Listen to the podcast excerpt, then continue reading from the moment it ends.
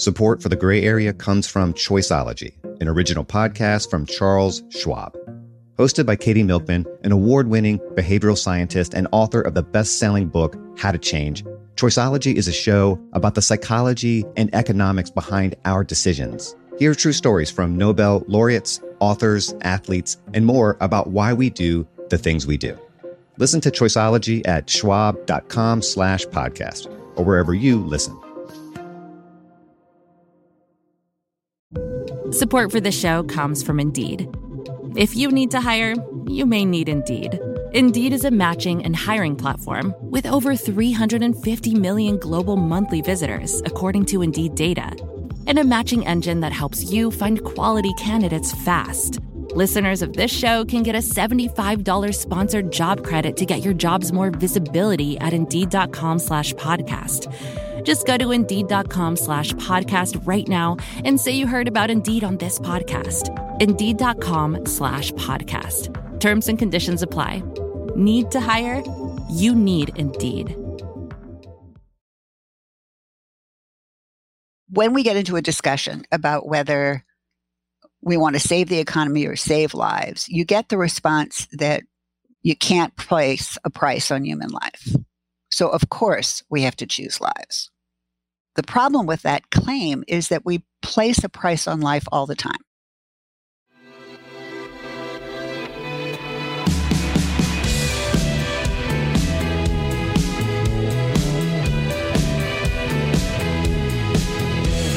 Hello, and welcome to the Ezra Klein Show on the Vox Media Podcast Network. You are probably hearing a debate right now about whether the cure is worse than the disease. The cure here, of course, being social distancing and the extreme amounts of economic suffering it will force. And the disease, of course, being COVID 19 and the potentially millions of deaths it could cause. This is a debate that was coming into my inbox from some of you when I asked last week, what would you like to hear us cover here? Some of you said, is this worth it? Is the amount of economic pain we're going to cause worth what we are going to get? But then I began seeing this debate on Twitter, on op ed pages, and then, of course, going all the way up to President Trump himself, who has staked out, I would say, a scarily extreme position. Ultimately, the goal is to ease the guidelines and open things up to very large sections of our country as we near the end of our historic battle with the invisible enemy. I said earlier today that I hope we can do this by Easter. I obviously have views about this but I think this is a debate we need to take seriously. At the very least, we need to take it seriously because if we can't buy people in to social distancing, if we don't have a real answer when people say, is it worth it? Then they're not going to do it. And as you'll hear in here, I think we have screwed up the messaging on this quite profoundly. But I wanted to take this on from two different angles uh, and try to understand the underpinnings of the question being asked here and whether or not the choice we are being presented with is actually the real choice. So I have two different guests on today in an unusual structure for the show. The first is Jason Furman. He is a professor of the practice of economics and economic policy at Harvard's Kennedy School of Government. He was also the deputy director of the National Economics Council under Obama during the financial crisis and then the chief economist on the Council of Economic Advisors. And then after him, Ruth Faden, who is the founder of the Berman Institute for Bioethics at Johns Hopkins University. Jason is here, of course, to talk about the economy. Is it true that if we backed off on social distancing, we would have a better economy? Is that tension being set up a real tension, or are we missing something there? But then economics aren't everything. So, how do we think about the ethical questions? What is a reasonable moral framework to have? But let's begin here with Jason Furman. Jason Furman, welcome back to the podcast. It's uh, great to be back, I guess. Let me start with a simple question here. Given the economic costs of social distancing, is the cure, as the president has been saying, worse than the disease? I think it is very unlikely that the cure is worse than the disease. Measuring the value of lives, even if you ignore the value of lives and are just looking at maximizing GDP a year from now, we need to beat the virus to have an economy that's functioning a year from now. Walk me through that a bit. Let's imagine we go to the extreme version that's being proposed here, that we decide to say, as I've heard people say we should, that to the extent possible, the elderly should quarantine, but really everybody else should go about their lives. If people die from this, that's a shame, but it has happened in human history before Do you think that it is possible to have a normally running economy as a pandemic is ripping through the population? No. If, first of all, I don't think it's sustainable to just say we're going to allow the pandemic to rip through a population and not lurch back into um, the type of shutdown that so many places are in now. Even if people were willing to do that, you would be seeing every night overwhelmed hospitals. You'd have people at your own workplaces getting sick and going out. You'd have all the people around them at a bare minimum having to um, self isolate. You'd have workplaces being closed down. It would be just a, a massive amount of economic uncertainty in the interim, followed potentially by an even longer lockdown. One of the things that has been striking to me about the conversation is it seems to me to rely on a very thin idea of both independence and interdependence. One of the lessons of the coronavirus, as far as I can tell, is to remind us of how unbelievably interdependent we are, right? A, a, a lesson of contagion modeling is that you may not know how many people you influence in a day. You may not know how many people will catch your germs two days later, even if you never came into contact with them. And so, this idea that we could just segregate off the vulnerable as if they don't have families, as if they don't need to get food from groceries, as if you could somehow create that kind of quarantine inside the economy it seems to me to harken back to theories of economics that maybe we had a long time ago or just humanity that we've had at other times, but not really make sense given a globalized, deeply service oriented um, economic structure where people rely on others to get almost all goods either delivered or produced. Yeah. The economy is one of the best ways to organize interdependence. It organizes interdependence on the scale of billions of people who are engaged in economic interactions. A lot of those interactions aren't face to face, but there are global supply chains and the like with ramifications. Um, but many of those interactions are face to face. And so there is just this incredible tension between what we want to be as a species, which is social, what we need to be as an economy, which is interacting in person and in a variety of other ways, and what we need to stay alive, which is to not do nearly, nearly as much of all of that right now.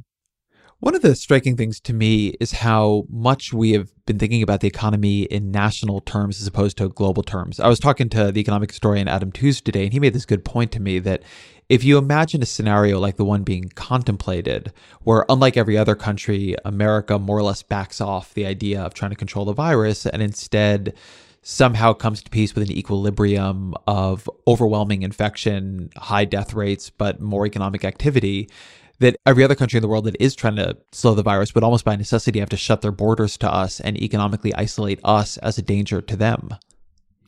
Yeah, I think that's right. And that's why you, know, you saw the UK pursue this strategy for a few days and then very wisely backed off of this strategy. There would be a process of global ostracism of any country trying this. Now, you know, let me be clear. I, we shouldn't stay in lockdown until the vaccine comes. We can't do this for a year and a half. But there's a lot more that we need to do to prepare ourselves for slowly and gradually coming out of the extreme dis- social distancing we're doing now.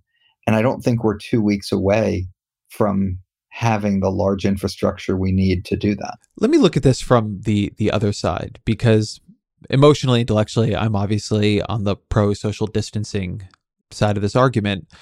But I, I do take some of the points people are making. So I'll, I'll give an example. Um, I think people see a very inconsistent definition of risk and an inconsistent valuation of human life. Uh, political consultant Matthew Dowd tweeted there are 40,000 road deaths a year. We could eliminate that completely if we said people could only drive 20 miles per hour and only five miles a day, but doing that would wreck huge parts of our country economically and societally.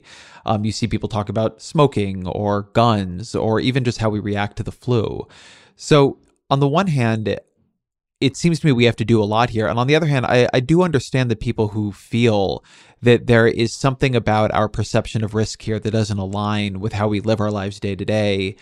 And want to somehow bring those into balance. I'm I'm curious how you rate the tension in those arguments.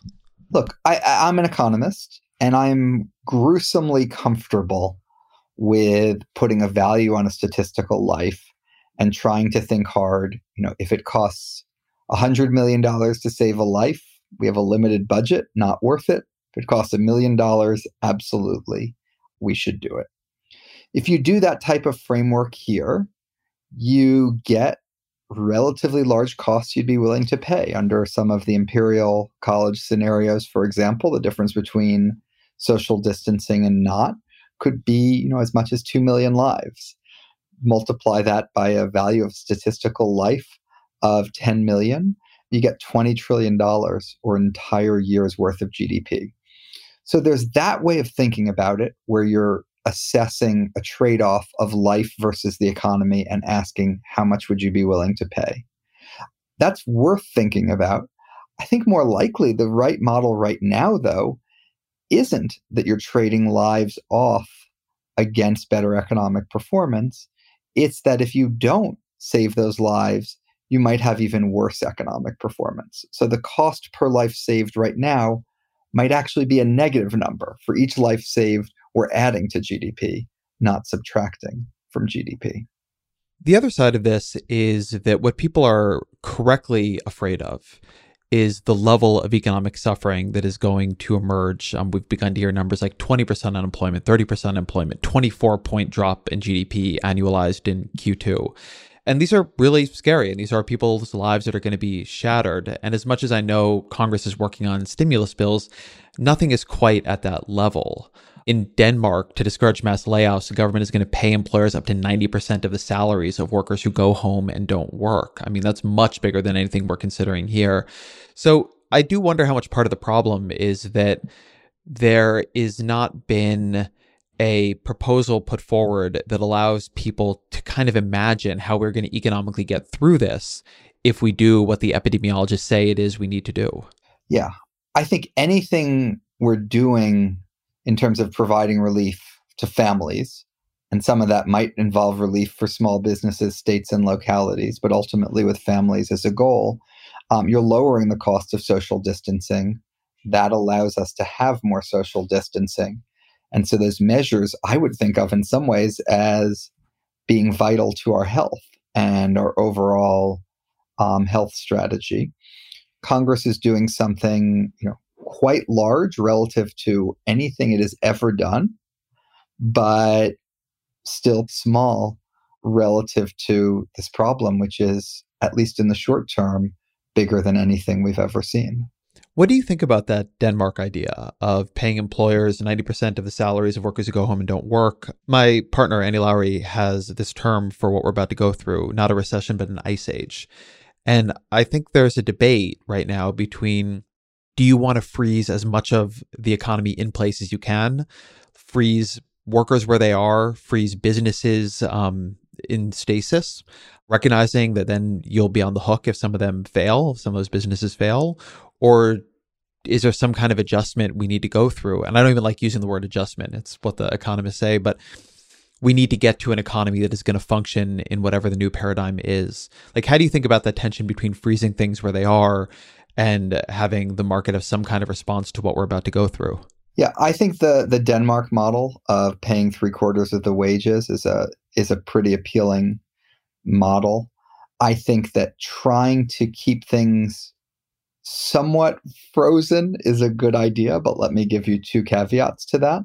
One, I'm willing to do more for small businesses and the people who work for them than for large businesses. Large businesses have you know a process of bankruptcy a process of sharing the losses with the people that lent the money the people that invested in them that they're able to do in a way that small businesses can't and the second is i think there's some of these zero layoff ideas that sound really appealing but i think might be just too much to ask. First of all there's been a lot of layoffs. Second of all in a lot of these industries you know for 2 years you're not going to have business returning to normal.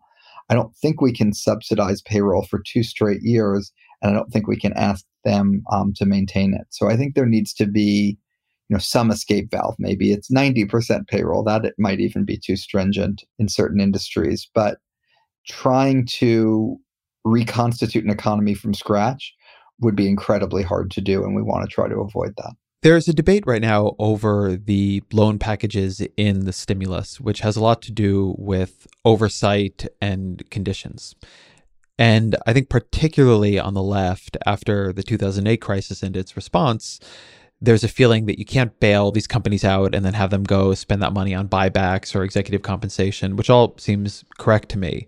And on the other hand, something I think we did learn out of 2008 and 9 and 10 and 11 is it the more you worry about fraud, the more oversight you put on, the more conditions you put on, the harder it becomes for that money to go out the door because the people who have to make those decisions are understaffed. This is a huge project and they're worried about being on the hook for the one that goes wrong much more than they feel they're going to get any credit for the many that go right. So, how do you think about that tension between getting the money out the door to businesses and not being blamed later for a business that took the money and then didn't do what we hoped it would? So my own experience has put me much more in the second school of thought. I think you have to decide what you prioritize. If what you prioritize is jobs and the well-being of workers, then putting too many conditions that are not directly related to that is going to trade off against that. And we had a special investigator general for TARP, SIG TARP. That office still exists today. It was a massive office. And frankly, I think it was chilling and reduced the number of financial institutions that accepted extra capital, meant fewer loans were made, more businesses failed, more people didn't get a mortgage, and hurt people. So I, you know, am very reluctant about giving this president, this administration discretion and doing it without oversight. But I'm probably more sympathetic to at least doing a decent amount of discretion and delegation to them because anything else might make it harder to get money out the door. And we really need this money to get out the door. One of the things I've been hearing when I talk to economists about this recession is that the biggest question is if it's V-shaped or once again the the Nike swoosh that whether or not we go down and then come back up quickly or whether we go down and come back very very slowly over a, a, period of years and not months. And a lot of that depends on the path of the virus which is one reason i think you can't split the health conditions here from the economic conditions. But for those who are very worried and have not heard articulated to them a vision of how you're going to manage the economy through this what has to be in place you think for the economy to have a rapid bounce back. If you accept that we're going to have a sharp uh, drop in the coming quarter or two, what will decide if we have uh, a, a swift return? There are a few things you would need for a swift return. Households need to have money that they're able to spend when they have more ability to spend. Businesses will need to be intact, so you don't need to form a brand new business, um, but you can take an old one and expand it. And the financial system needs to be there providing loans to the families, um, to the businesses, and um, to keep the economy moving. So I think all three of those the household balance sheets, the business sector, and um, the financial sector and the banks are, are just really, really important because there's no V shaped recovery after a financial crisis. Do you think there's any one of those that the current packages or proposals are really falling short on?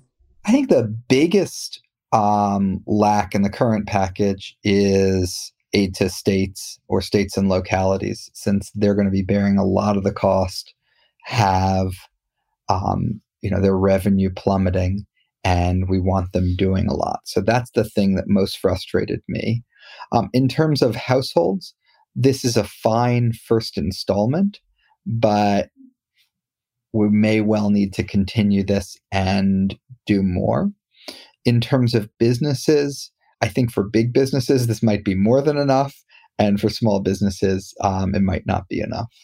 And then the other piece of this that I think is a little bit underplayed, both in the specific conversation we're having here and in the broader one, is the international dimension on two levels. One is the possibility for states under pressure to have some kind of financial crisis, um, either be taken over by one or create one if they can't get enough dollars or they become, for some reason or another, insolvent. And then the second is something similar, but coming out of geopolitical risks, something like Iran collapsing. And then there's a set of things that happen that just make states unable to play the role they typically do in the economy. In 2008, China was an important source of demand. Their economy is pretty locked down right now in a way that we haven't seen in the modern era. So they're the, the whole international system seems to be at the precipice of working very differently than we're used to. I'm curious just to get your overview of what you think the dangers are there or what you think people need to be considering there to make sure that there's enough global demand and functioning financial markets for a recovery to happen for us and for others. Yeah.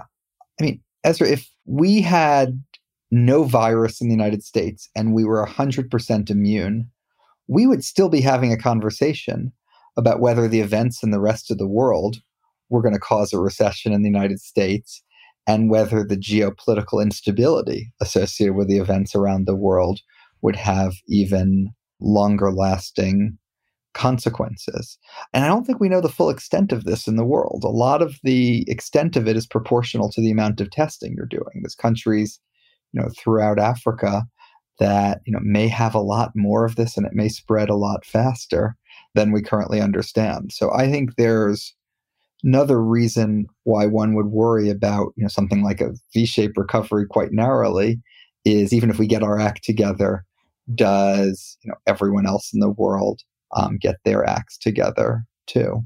Because you really would need all of that to happen. I think that there's been a conversation happening that sounds like it is built on economic logic, but that is striking for not having almost any economists making the arguments in it. So when people feel like they're adopting this realist economic framework in which they sever the economy from the people in it, from the health of the people in it, from the broad social dynamics around it.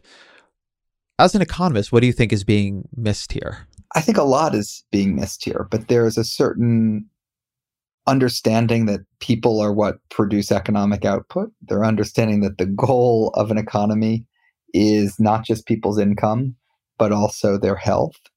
It's also just trying to make political predictions. What are people going to behave like economically, politically, if you see the type of scenes that people are seeing in um, Lombardy right now? And so I think it just is missing, in some sense, economics, politics, psychology, morality, and probably a couple other fields as well. To build on that for one second, it seems to me that what's happening at the high levels of government right now is that the Trump administration is feeling the pain of what is happening immediately. It's feeling the pain of the social distancing being imposed, feeling the pain of the unemployment claims coming in, but is having trouble doing something that I think of as a mark of what leaders have to do, which is living three weeks, three months, often much more than that in the future, feeling the pain of the things that haven't happened yet but will, or the things that haven't happened yet but we're going to have to prevent. You were part of an administration that had to absorb a lot of pain of things that both happened in the financial crisis, but then also had to make this quite complex argument that things would have been worse if these measures hadn't been taken. And so you're pretty unusually familiar with that trade off. If you were advising them or advising the president, how would you talk to them about how to balance the politics of the moment and the problems of the moment with what could be coming and the ways in which it is hard to get credit for something that you prevented. Yeah, you know, we we used to say it would have been a lot worse if it wasn't for the actions we'd taken. And then we'd point to something like Europe and say, look, they didn't do nearly as much in monetary and fiscal policy, and their GDP didn't recover like ours did. And I think people's eyes glazed over when you did a whole bunch of different charts and graphs and this and that comparing the United States and Europe. Now you can turn on your TV screen and watch scenes from Italy that your eyes don't glaze over. I mean, your eyes your eyes tear up when you see those scenes and that's seeing into the future not the far future you know seeing in two or three weeks into the into our future and so in some sense i think the argument right now should be easier to make and easier to understand because we're not talking about a hypothetical. Um, we're talking about something that we can see, you know, with our very own eyes, right, um, you know, right, right across the ocean. Jason Furman, thank you very much. Thanks for having me. Support for the gray area comes from Greenlight. Having tough conversations with your kids is just part of being a parent. And sure, those convos might seem a bit intimidating, but they can also set your child up to go out there on their own. And one of those big talks should probably involve money how to be responsible with it, how to earn it, and that it's not infinite. If you're looking for a way to put those lessons into action, you might want to check out Greenlight. Greenlight is a debit card and money app made for families. You can send your kids instant money transfers, get real time notifications of spending, manage chores, and automate allowance. My kid is only four, but a colleague of mine here in the Vox Media family uses the Greenlight card with his two boys, and he loves it. Plus, the Greenlight app also comes with games that teach kids money skills in a fun, memorable way. You can sign up for Greenlight today and get your first month free when you go to greenlight.com slash gray area. That's greenlight.com slash gray area to try Greenlight for free. Greenlight.com slash gray area.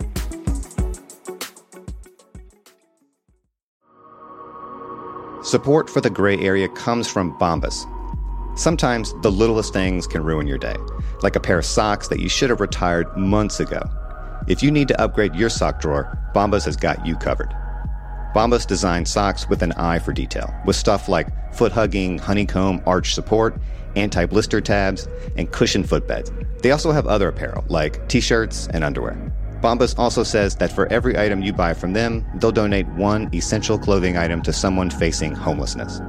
Bombas actually sent me a few pairs of socks and a pair of boxers about three months ago, two or three months ago, and they're great. It's the best pair of boxers I own, and every time I do laundry, my three pairs of Bombas socks move right up to the top of the rotation. I wear them to the gym, I wear them around the house, I wear them when I go for walks. Hell, I'd wear them when I was sleeping if it wasn't too hot. You can get comfy this spring and give back with Bombas. You can head over to bombas.com slash gray area and use code gray area for 20% off your first purchase. That's B-O-M-B-A-S dot com slash gray area and use code gray area at checkout. Support for this show comes from NetSuite. Growth can be a beautiful thing like changing out your kids' shoes when they get too big, or upgrading that puppy food to an adult recipe. But as a business owner, you understand that growth also comes with complications. And when your business gets to a certain size, the cracks can start to emerge. That's why you should know these three numbers 37,000, 25, 1. 37,000. That's the number of businesses which have upgraded to NetSuite by Oracle. 25. NetSuite turns 25 this year.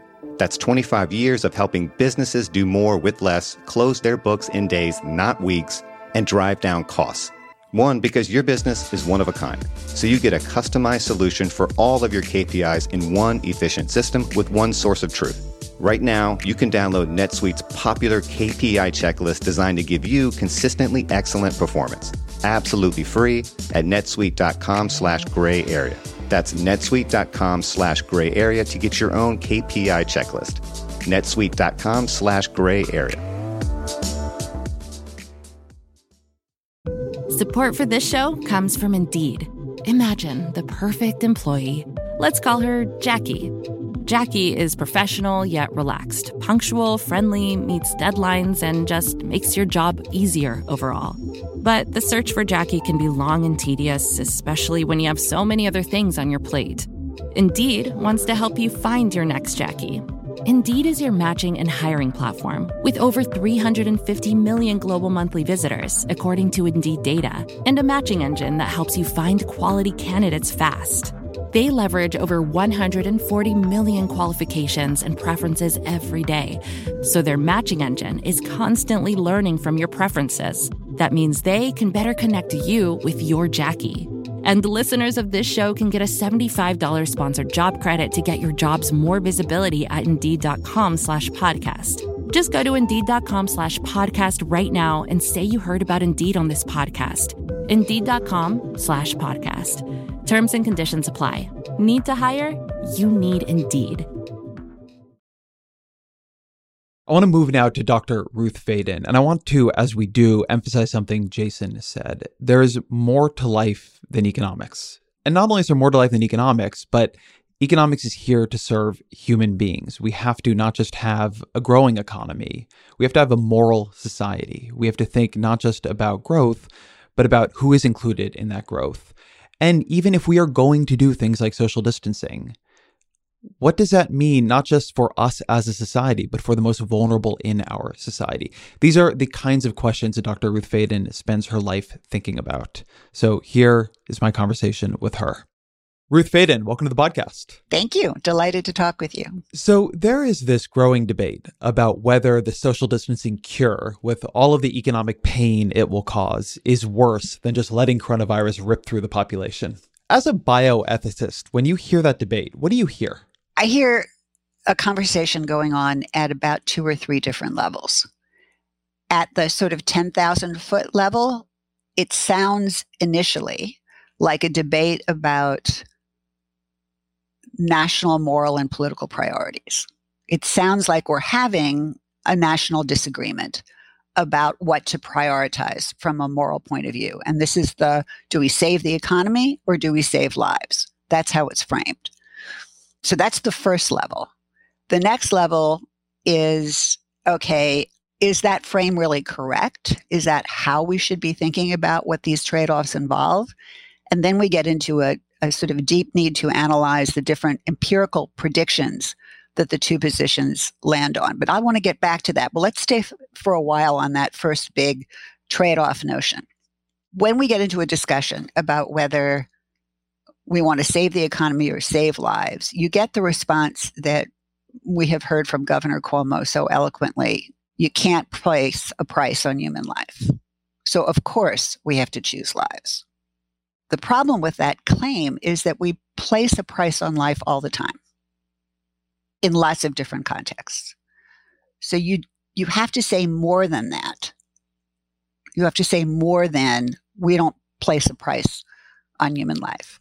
The problem here seems to me to be not that we don't place a price on human life, we do it all the time, but we do it inconsistently. And so you have people saying, well, why endure this level of economic dislocation when we don't keep the speed limit at 40 miles per hour so people don't crash their cars or ban all all cigarettes isn't this inconsistent in a way that is going to harm people much more than maybe other ways of saving lives would um, that we could choose instead.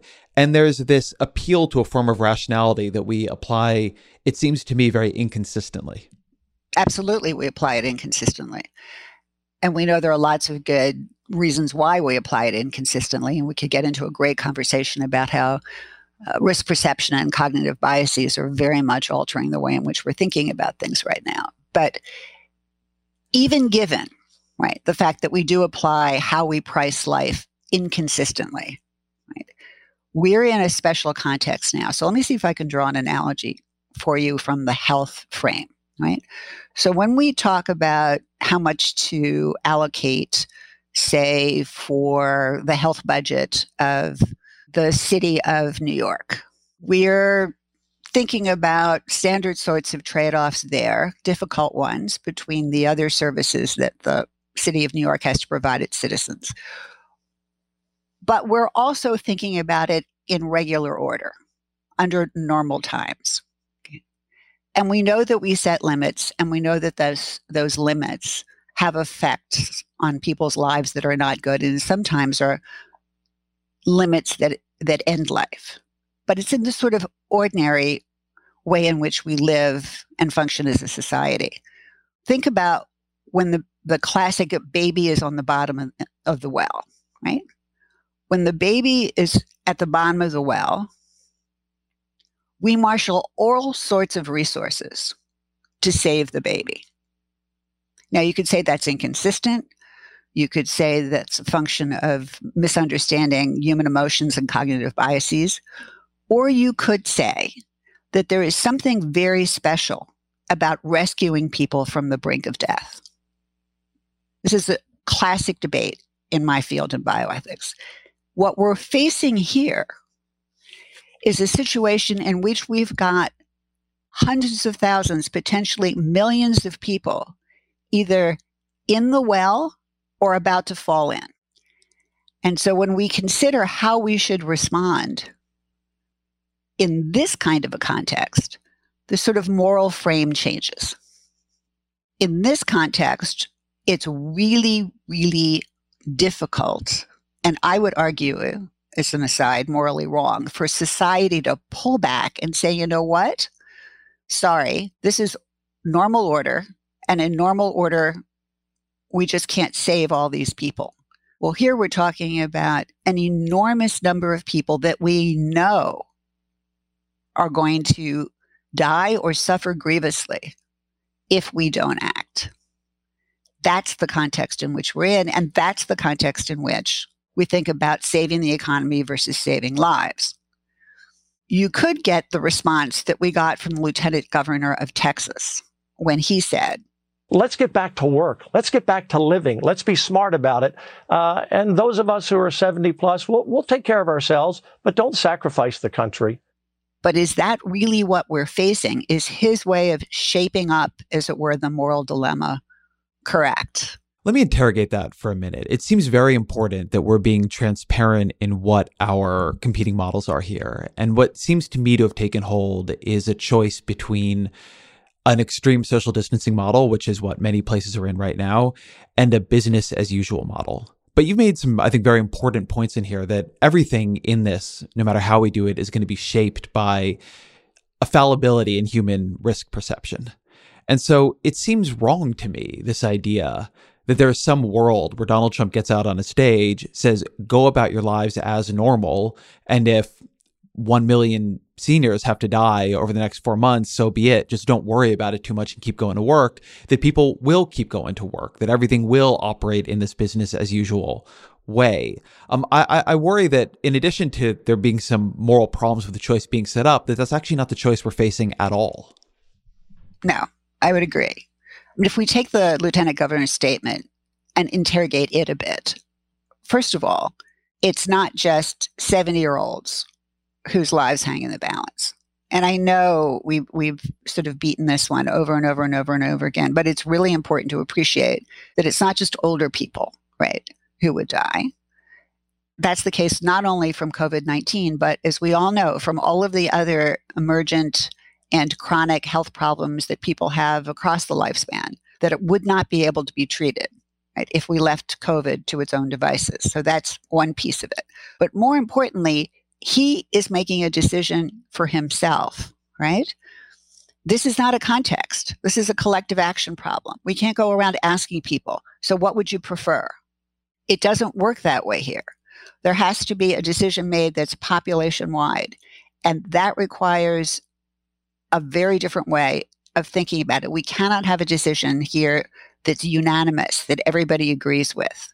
It's in the nature of public policies, and certainly in the nature of this one, that there will be winners and losers, whichever way we go, and that not everybody will agree with the policy. What we need is some is, is leadership in this context who looks at this statement and says, wait a minute, it's not only the 70 year olds who are going to lose, be the losers, if we in fact go back to business as usual and stop social distancing. And I think it's not quite so stark what's going to be proposed. But also, it's not really clear that the American way of life is going to change long term. It'll change short term, but it changes short term in every crisis. This is effectively one of the most significant crises that the world has ever faced in terms of the numbers of lives that could be lost and the destruction to the economies globally and nationally that will result. But we survive those and we go on. Maybe the world looks differently. Maybe we do lots of things differently, but it's not as if we're going to obliterate the American way of life if we all were to social isolate, be socially isolated to some significant degree for some significant period of time. The country will continue what's troubling me in, in the way in which we're framing this, as or the way this is being framed, is it's as if there's a world out there that if we just let everything go back to normal, in fact, it will be normal. But it's not going to be. People are going to die. But let me take the other side of the argument here, to be fair to it, which is that even as there is no normal we can get to, At the same time, there is a level of abnormal that would clearly be too much. And I think something people are reacting to in this, and I've, I've gotten this in email and elsewhere, is a sense that there is an escalating demand for an almost perfect level of social distancing, which clearly is unsustainable in the long run. And as such, are you just creating a lot of economic damage and then you're going to have this virus rip through the population anyway? And I would say one level beneath that, there's a sense that whatever decisions are being made do not feel like they are being made in a clear way with the trade-offs considered and buy-in and, and, and buy-in achieved. And so that there's just seems to me to be a growing lack of credibility on both sides. People hear Trump say he wants to lift all of it. It sounds ridiculous and cruel and inhumane and irresponsible. Um, people see these things floating around on social media, go to the grocery store once a week, never see another human being for who knows how long. And that's not going to work. And so there seems to me to be a process breakdown here as well as a scary situation motivating it. It's a process breakdown, and it's also just uh, sadly symptomatic of, of the inability for us to have a national conversation for very long that is reasonable and open to arguments on all sides. We just don't seem capable of doing this for any sustained period of time. There are alternatives, right? What is being proposed uh, on the social distancing side ranges from you know following the Wuhan model and significant social distancing for 8 plus weeks to the idea that we might be able to have success as a strategy if we could get everybody to social distance significantly nationwide for 2 to 3 weeks but not what we did not what not the president's 2 week guide, guidelines but significant, serious, nationwide social distancing for two to three weeks, after which, if we had sufficient testing, and especially if we get the serology type test that will let us know that people have antibodies, we can get a picture of where different parts of the country are. We can get a sense of what the sort of curve is going to look like now in different locations in the country. And we can start to loosen up restrictions at that point. So if everyone's everyone's in or everyone who can be in for two to three weeks, it buys us incredibly important time to build up our testing capacity, we hope. It also means we'll figure out who at least is symptomatically, presumptively ill with COVID 19 and take care of those people kind of starve the virus of the hosts that it needs for a bit, right? Healthcare systems have three more weeks to catch up. And we can, in a very strategic, smart way, begin to let people return to their economic lives without this kind of ill conceived notion that if we lift restrictions, somehow it's going to be okay. That it's going to be okay economically and that it's going to be okay from the standpoint of the health of the country, the lives that are at stake. It's hard for me to envision, Ezra, and maybe I'm not getting it, how, in fact, this country goes back to normal when you've got what 150 million of us already under state stay at home orders. And you have healthcare systems crashing like they're crashing in New York and like we're worried about where I work at Johns Hopkins. How's that going to function exactly? I mean, I'm sort of trouble, sort of trouble envisioning this. Are people just going to ignore what's happening in some parts of the world and continue? It seems an odd sense to me. And eventually the healthcare situation gets so bad that we're going to have to then come up with some sorts of measures. The economy is not going to do well under those circumstances. I just don't see how it can. But I think there's a path forward that recognizes, of course, we're in the business of trade offs. Of course, we're in the business of trade offs, and we have to be strategic about this and figure out how we can best get a handle on the pandemic and still allow resumption of economic activity in a staged way as appropriate, perhaps in a reasonably short period of time. How do you create a space for those trade offs to be made and to be discussed?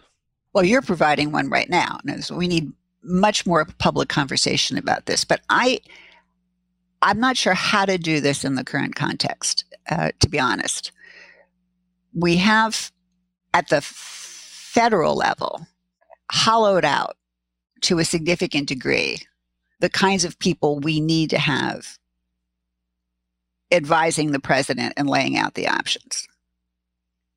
If I had, um, you know, if I had my magic wand, I would take the technical experts on the economy and the technical, the best technical experts on the economy, the best technical experts on pandemics and the related biomedical sciences that are required to think this through and have them lay out for us not a hundred trade-offs but three or four plausible trade-offs fully spinning out the implications with the modelers so that we could see at least so that our leadership could see exactly what they are going to win and lose and who the winners and losers are going to be you know from a from the standpoint of how you think about this from an ethics point of view, when you know that you've got to make a choice that has really, really bad consequences on both sides. And usually, when that happens, those consequences are not uniformly distributed through the population. Some people are going to suffer more, some people suffer less, and sometimes that's tied to bigger background questions about inequality and injustice there's an obligation, whichever side you choose, to do whatever you can to mitigate those bad consequences. I haven't heard any conversation about what that would look like. So not only do we need an array of, you know, three or four plausible options that have really good arguments, not simplified arguments, but really good arguments on both sides arrayed for us with the trade offs, but also the potential for mitigating, at least in part, the downsides of the different trade offs. Because to get a full picture, you really have to understand sort of all the collateral damage and the extent to which that collateral damage can in any way be modulated. To not put this all on Trump, to me, one of the great political failures of this period and it's been true at the federal level. But I'm in California where there are very aggressive measures. I'm very impressed by how quickly the governor here, Gavin Newsom, has acted. But even here, there is no well communicated vision for what comes after social distancing. And it seems to me that one reason the choice has begun to feel so stark to people either you let people die or you destroy the economy for the foreseeable future with all the mass human suffering that will entail is because nobody has articulated in a clear, consistent, and trustworthy way a strategy for what comes after social distancing. What are we going to use this two, three, four weeks to do? Such that on the other end, there's something sustainable there. I think people need to feel that somebody has a plan here, and it doesn't feel like anybody has a plan. It feels like emergency measures are being slapped down, and we're just panicking our way through them. Well, look, to some extent, you're absolutely actually to a large extent you're right. And this is this is why I feel so strongly we need to have this laid out down to, you know, life after, right? So if you social distance for 3 weeks, significantly nationwide for 6 weeks, for 8 weeks, what are we likely to trade off? When do we initiate this and what is life like after, right? What would we what would we start to open up at what pace? when might we need to retract and so on. There's a lot of conversation of, about wanting to watch, especially right now, that uh, when the Wuhan area is being opened up for the first time in any significant way today, what's going to happen in China in particular, right? Over the next month or so. And we'll learn more as, as a consequence about how to think about life after here. But one of the problems, Ezra, in terms of what you you want and what, what we all want and what we should at least have plausible scenarios for is that it's hard to know what it what's going to happen. It's hard to know the pace at which, at least in this country, we're going to be able to do rapid, reliable, population wide epidemiological screening, not only testing that's critical for clinical decision making and triage, but epidemiological screening that allow us to get a picture of population. How long before that happens? How long before we do have therapeutics that will improve the prospects for people who become seriously ill and reduce the pressure on ventilators? How long before we have more ventilators? How long? How long, right? We, we, we don't have the answers to a lot of these questions we can model out and kind of project what life would be after best case scenarios. We were able to screen widely.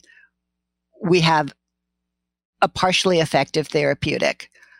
And we have really built back up our hospital capacity and our ability to, to be agile and move wherever the next hotspot is.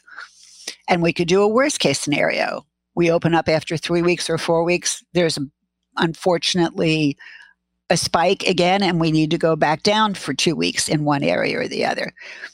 It's very difficult under the best of circumstances to lay out a strategy with multiple options and clarity about the trade offs in a context in which the uncertainty about so many key questions remains. We need the answers to those questions. To proceed to go back to whatever it means to say business as usual. In the absence of the answers to those questions, though, seems really, really a catastrophic mistake. Is this fundamentally an ethical question and trade off we're facing, or is this an empirical question and trade off we're facing about the likely outcomes of different scenarios?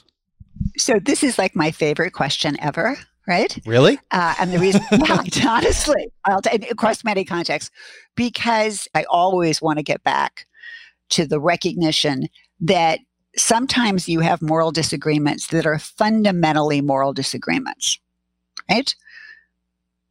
No amount of empirical information is going to shake anybody from their view. It doesn't really much matter. I believe the physician assisted suicide is never morally permissible you can put the most extreme case in front of me, it's just wrong. Someone would hold the opposite view.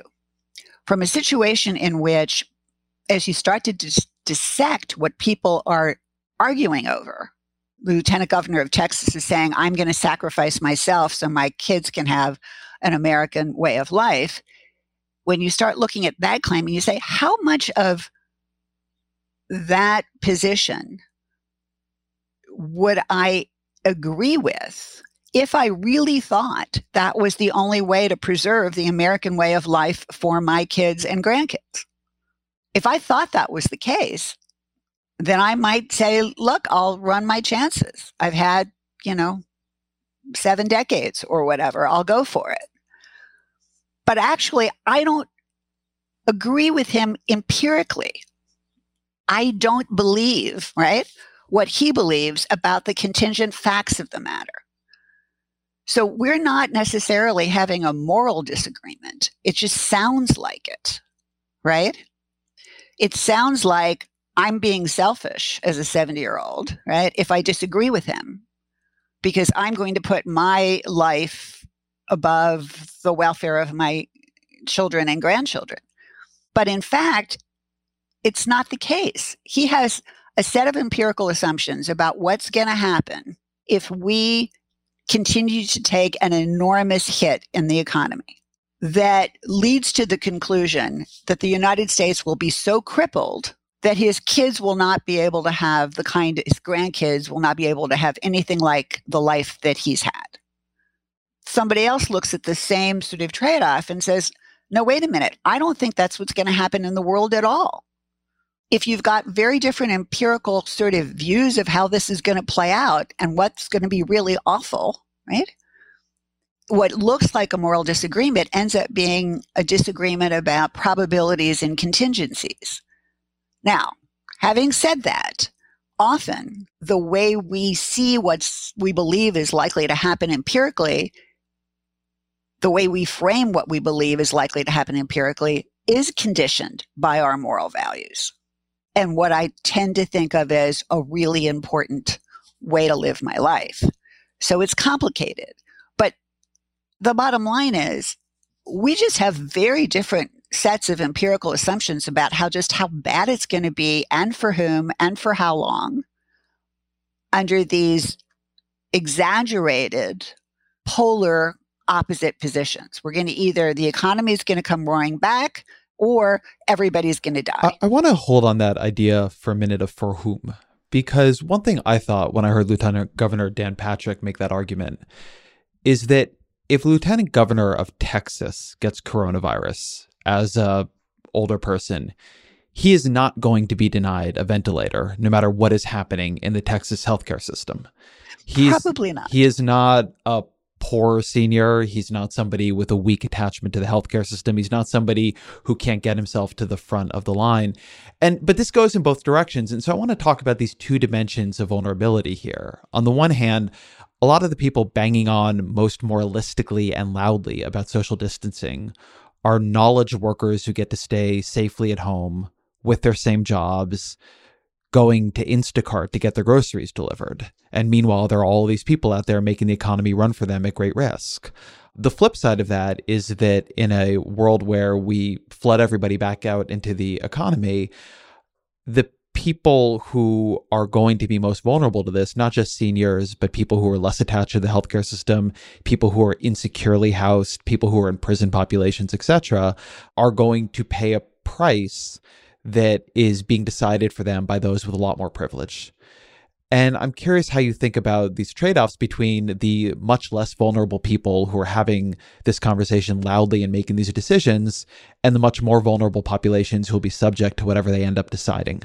You may remember that I said that however you spin this out, when there are winners and losers in public policy generally, but certainly in a context like this, when you identify who's going to win and who's going to lose, or who's going to win more and who's going to lose less, in a scenario like we're facing now, there's an absolute moral obligation to mitigate the burden that's going to fall on the people who are going to lose the most.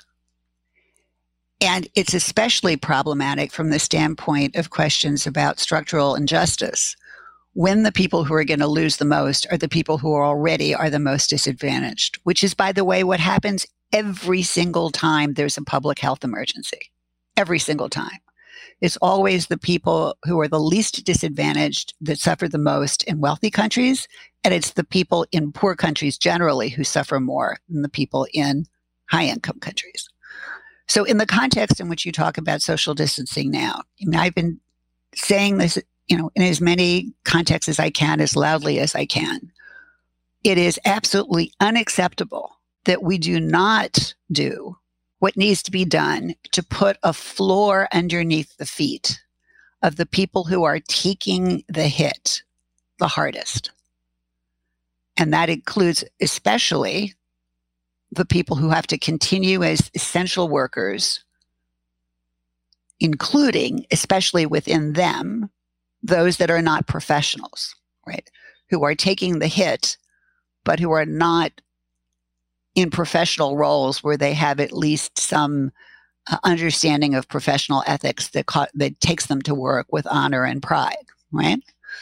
It includes especially the children from low income families and families of color, disproportionately low income, who are going to suffer the most from school closings.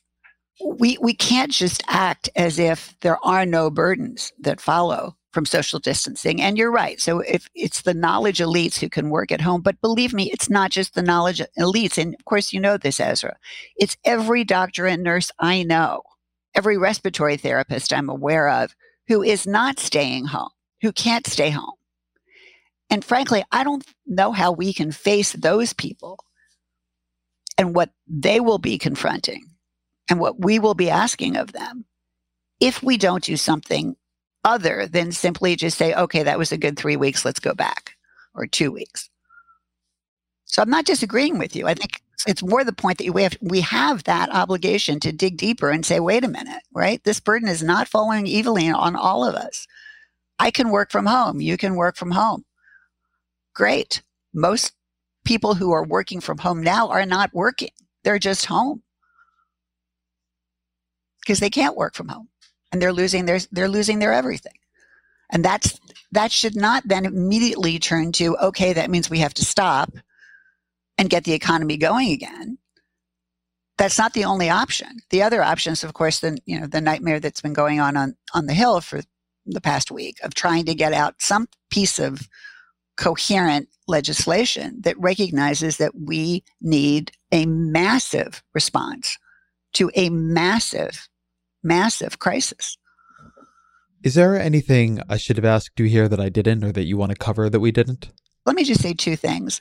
One is that as we've all lived the past few days, we know, past few weeks, we know a week is a lifetime in the context of this pandemic, globally and in the United States. I'm not sure what's going to be the case next Monday. And I'm not sure whether the apparent resolve of the administration to get the country back to work again will still be there, depending on how bad things get over the next week. So I think we need to watch that. The other thing I think I just would want to emphasize again is the important of importance of not getting us trapped into a false dichotomy. It's not no social isolation versus get the economy going. I don't think anybody serious is on either side is proposing either extreme. I don't think anybody on the side that wants not, you know, who wants us to get back to work is saying absolutely all over the country we should drop all restrictions and everybody should just go back to normal life. Nor do I think that anybody serious on the side of wanting more social isolation strategies to continue for longer tactics i would say to continue for longer is saying we have to do this for for 12 to 18 months. We are going to have to end up finding a smart strategy that gets the most out of social isolation and other tactics that we can employ in concert to get us as fast as possible to the resumption of economic activity for as many of us as possible. Ruth Faden, thank you very much. Thank you, Ezra. Thank you to Dr. Ruth Faden. I want to take a moment here at the end to just tell you how I'm feeling. There are a lot of moments in American politics when I'm outraged, angry, when I see injustice.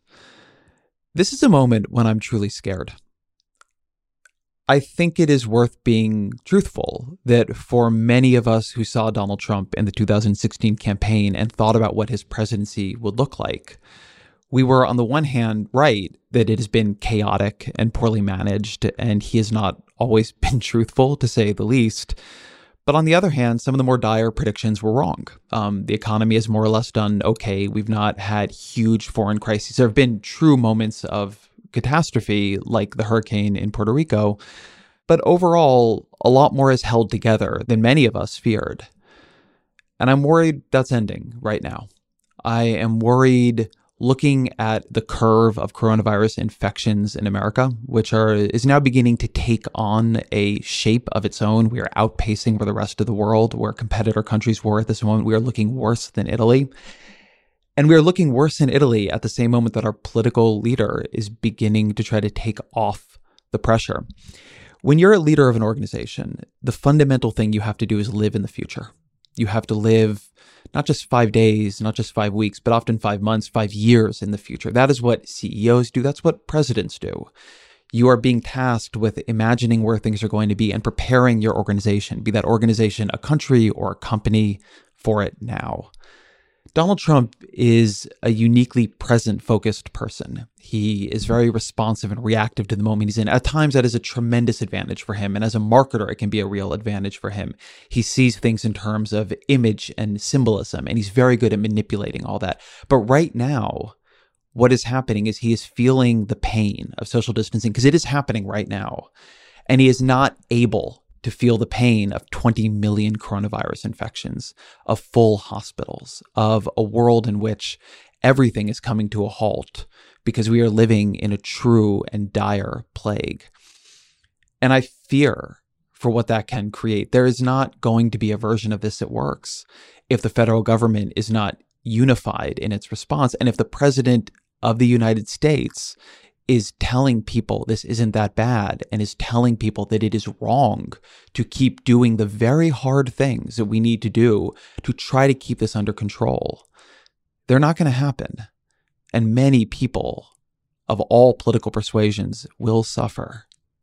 They will die. Being president is always an important job, but there are some times, some days when it is more important than others. And this is one of those times. And president is a man right now who is not up to that time. And he is not the one who will suffer. When some of these folks say, like that lieutenant governor, well, I would sacrifice my life. Well, you're probably not going to. You're not the one who won't get a ventilator. Donald Trump, if he catches coronavirus, he'll get a ventilator. But not everybody will.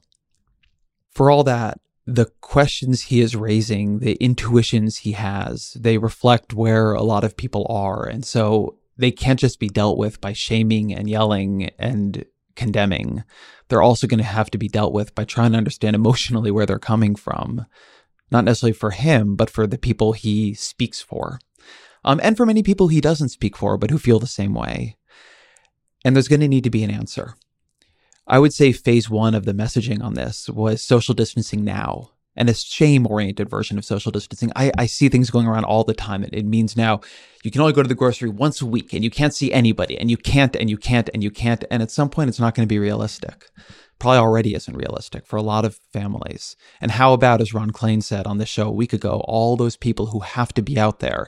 So you writing your memes on Twitter, or me writing my posts on Twitter or anywhere, can sit in our houses but still have groceries and still have power and still have water we are going to need to have a vision of not just what comes after social distancing, but what comes in this economy after social distancing.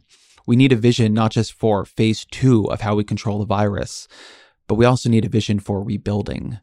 We need something much more far reaching than most of our political leadership has been capable of offering, and much more optimistic than I think most of us are feeling right now. And that is a tremendous challenge of leadership. And hopefully, someone out there is capable of meeting it.